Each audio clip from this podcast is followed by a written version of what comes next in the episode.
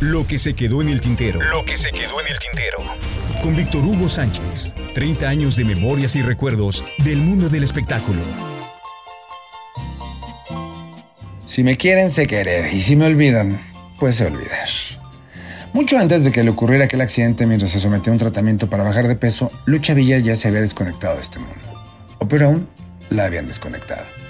Así de cruel puede ser este negocio la que alguna vez fuera reina y señora de la canción vernácula con otras tantas y emblemáticas figuras del género como Lola Beltrán, Lucha Reyes y algunas más, cerraba un ciclo importante a finales de los 80 cuando lanzó al mercado un disco emblemático de su concierto en el Teatro de la Ciudad, donde lucía en su portada un retrato hecho por el maestro Rufino Tamaño.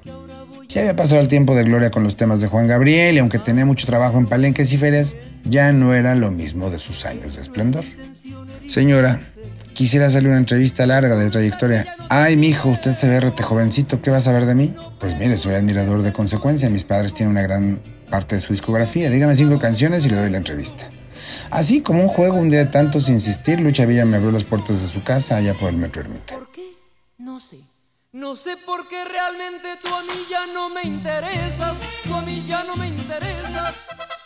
Véngase a comer, mijo, y luego de unos tequilas le doy la entrevista. ¿Le parece? Sí, me parece. Era una mujer sencilla, igual que su casa. Elegante, refinada, pero lejos de cualquier ostentación, igual que la comida esa tarde. Arroz rojo y pollo con mole. Y tequilas. Hablamos de su carrera, de José Alfredo Jiménez, de las largas y prolongadas tertulias en el restaurante Arroyo, donde sabía de referencia. Se reunía la crema y la nata del folclore y de la bohemia para entonar sus éxitos, para llorar sus soledades. Me habló del amor, de su actual pareja en ese entonces, su licenciado y su participación en algunos clásicos del cine, Mecánica Nacional, Lagunilla Mi Barrio y una de mis favoritas, El Gallo de Oro. Hablamos de García Márquez, de política, de sus colegas, de Lola, su amiga, de Juan Gabriel, su mero cuate. Hablamos de un gremio que poco a poco la iba olvidando. ¿Para qué, para qué, para qué, para qué sufrir? No se crea, mi hijo, este medio es difícil, complicado, mucha fiesta, mucho aplauso y mucha soledad a veces. Pero usted es Lucha Villa, ya no tanto, y reía, mucho. ¿Le hacen homenajes a cada rato? Pues sí, pero no hay tanto trabajo como antes. Por eso no me gustan los homenajes, es como si el mundo comenzara a despedirse de uno. La entrevista, pactada para durar una o dos horas, se nos fue de las manos. Luego de hacerle fotografías para el Heraldo de México, ahí en la intimidad de su casa, continuó la charla y del tequila pasamos al café y regresamos al tequila.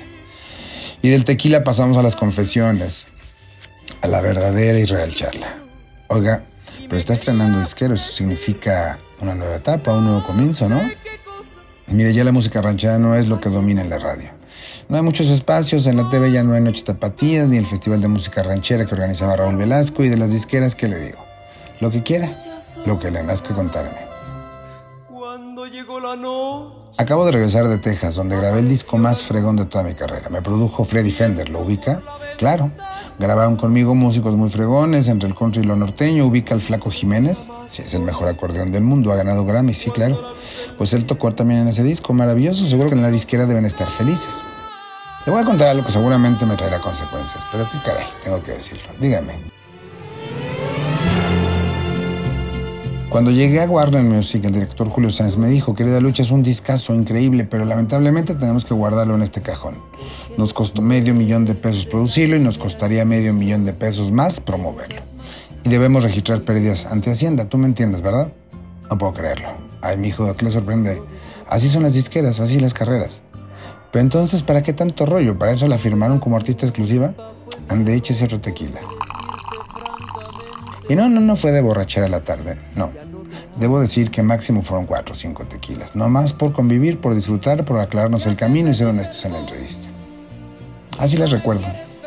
Francota, norteña, chihuahuense de hueso colorado. Y así publiqué la nota, causé el enojo de aquel ejecutivo y seguramente causé revuelo en el medio de la industria y ni así pudo rescatarse el disco. A los años, Lucha Villa entró en coma por una mala práctica quirúrgica. Yo digo que esa fue su revancha. Olvidar, si de querernos no sabemos. Por Dios, por Dios que no, que no me acuerdo. Lo que se quedó en el tintero. Lo que se quedó en el tintero. Con Víctor Hugo Sánchez. 30 años de memorias y recuerdos del mundo del espectáculo.